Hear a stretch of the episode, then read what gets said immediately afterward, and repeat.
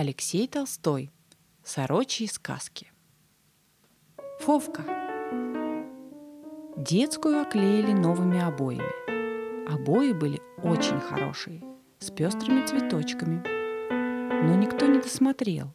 Ни приказчик, который пробовал обои, ни мама, которая их купила, ни нянька Анна, ни горничная Маша, ни кухарка Домна.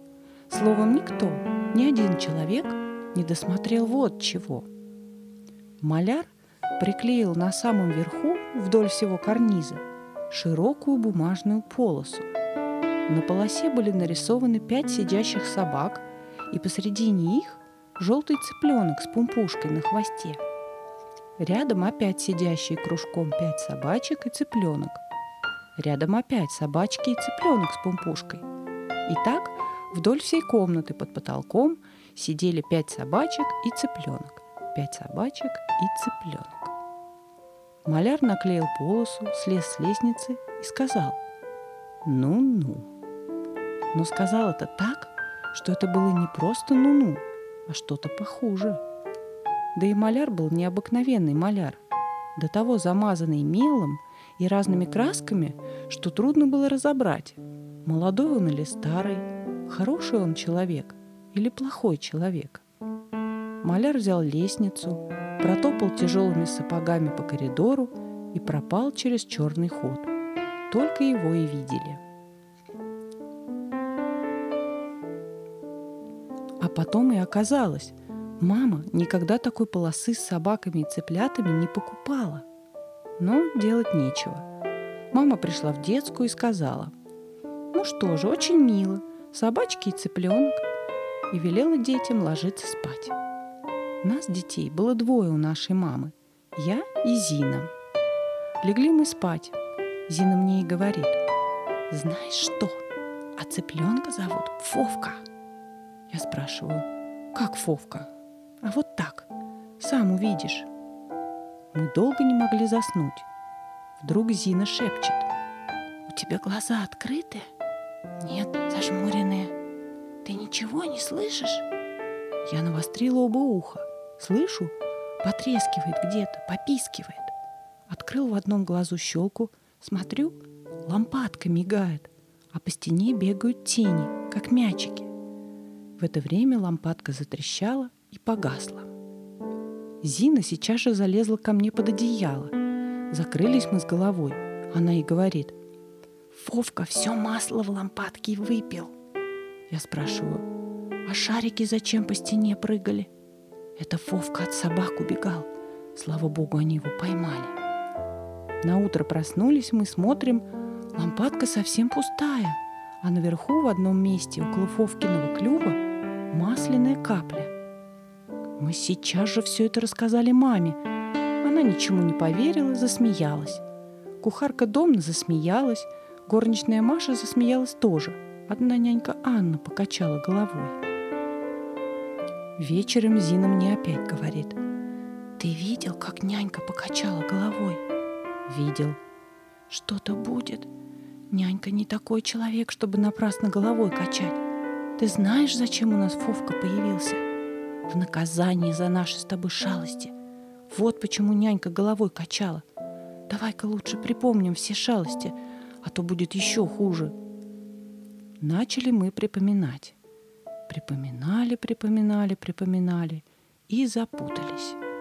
Я говорю, а помнишь, как мы на даче взяли гнилую доску и положили через ручей? Шел портной в очках. Мы кричим, идите, пожалуйста, через доску, здесь ближе. Доска сломалась, и портной упал в воду. А потом домна ему живот утюгом гладила, потому что он чихал. Зина отвечает, Неправда. Этого не было. Это мы читали. Это сделали Макс и Морец. Я говорю, ни в одной книжке про такую гадкую шалость не напишут. Это мы сами сделали.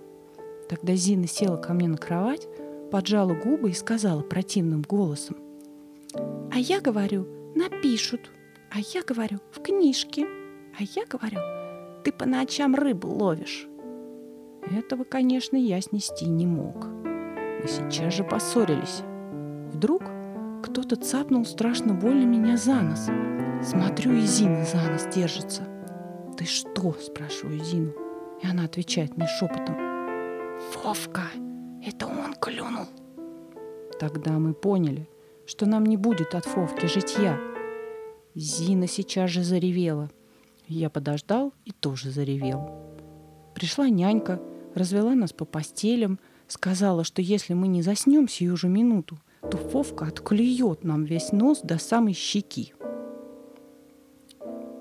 На другой день мы забрались в коридоре за шкаф. Зина говорит, с Фовкой нужно прикончить. Стали думать, как нам избавиться от Фовки. У Зины были деньги на переводные картинки. Решили купить кнопок. Отпросились гулять и прямо побежали в магазин «Пчела». Там двое гимназистов приготовительного курса покупали картинки для наклеивания. Целая куча этих замечательных картинок лежала на прилавке. И сама госпожа пчела с подвязанной щекой любовалась, жалея с ними расстаться. И все-таки мы спросили у госпожи пчелы кнопок на все 30 копеек. Потом вернулись домой, подождали, когда отец и мама уйдут со двора, прокрались в кабинет, где стояла деревянная лакированная лестница от библиотеки, и притащили лестницу в детскую. Зина взяла коробочку с кнопками, залезла на лестницу под самый потолок и сказала «Повторяй за мной. Я с моим братом Никитой даем честное слово никогда не шалить, а если мы будем шалить, то не очень. А если даже очень будем шалить, то сами потребуем, чтобы нам не давали сладкого ни за обедом, ни за ужином, ни в четыре часа. А ты, Фовка, сгинь! Чур, чур, пропади!» И когда мы сказали это оба громко в один голос, Зина приколола Фовку кнопкой к стене. И так приколола быстро и ловко, не пикнул, ногой не дрыгнул. Всех было 16 фовок, и всех приколола кнопками Зина, а собачкам каждый носик помазала вареньем. С тех пор Фовка нам больше не страшен. Хотя вчера Поздно вечером на потолке началась была возня, писк и царапание. Но мы с Зиной спокойно заснули, потому что кнопки были не кое-какие кнопки, а куплены госпожи пчелы.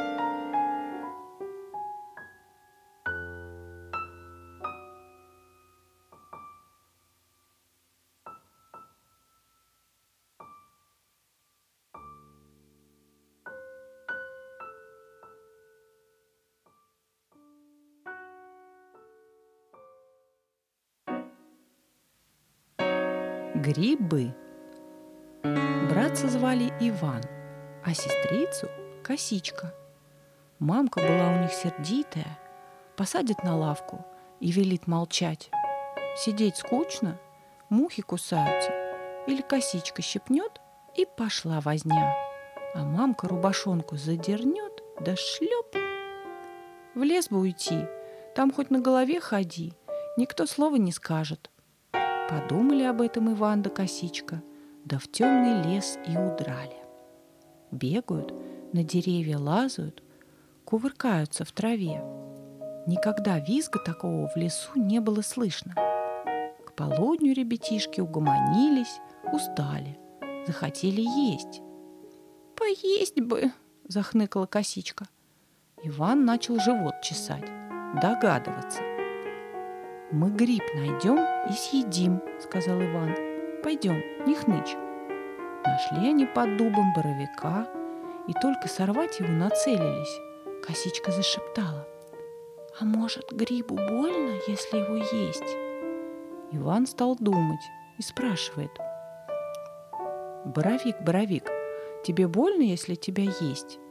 Отвечает Боровик хрипучим голосом. «Больно!» Пошли Иван да Косичка под березу, где рос подберезовик, и спрашивают у него, «А тебе, подберезовик, если тебя есть, больно?» «Ужасно больно», — отвечает подберезовик. Спросили Иван да Косичка под осиной подосинника, под сосной белого, на лугу рыжика, грузди сухого да грузди мокрого, синявку-малявку, опенку тощую, масленника, лисичку и сыроежку. «Больно, больно!» – пищат грибы. А грусть мокрый даже губами зашлепал. «Что вы ко мне пристали? Ну, ваш к лешему!» «Ну, — говорит Иван, — у меня живот подвело!» А косичка дала реву. Вдруг из-под прелых листьев вылезает красный гриб, словно мукой сладкой обсыпан, плотный, красивый. Ахнули Иван да косичка. «Миленький гриб, можно тебя съесть?» «Можно, детки, можно, с удовольствием!» Приятным голосом отвечает им красный гриб. Так сам в рот и лезет. Присели над ним Иван да Косичка и только разинули рты, вдруг, откуда ни возьмись, налетают грибы. Боровик и подберезовик, подосинник и белый, опенка тощая и синявка-малявка, мокрый грусть да грусть сухой, масленник, лисички и сыроежки. И давай красного гриба колотить, колошматить. Ах ты яд, мухомор! Чтоб тебе лопнуть, ребятишек травить удумал. С мухомора только мука летит. «Посмеяться я хотел!» — вопит мухомор. «Мы тебе посмеемся!» — кричат грибы и так навалились, что осталось от мухомора мокрое место. Лопнул. И где мокро осталось, там даже трава завяла с мухоморевой яда. «Ну, теперь, ребятишки, раскройте рты по-настоящему», — сказали грибы. И все грибы до единого к Ивану до косички один за другим скок в рот и проглотились. Наелись до отвалу Иван да косичка и тут же заснули. А к вечеру прибежал заяц и повел ребятишек домой. Увидела мамка Ивана да косичку, обрадовалась, всего по одному шлепку отпустила, да и то любя. А зайцу дала капустный лист. Ешь, барабанщик.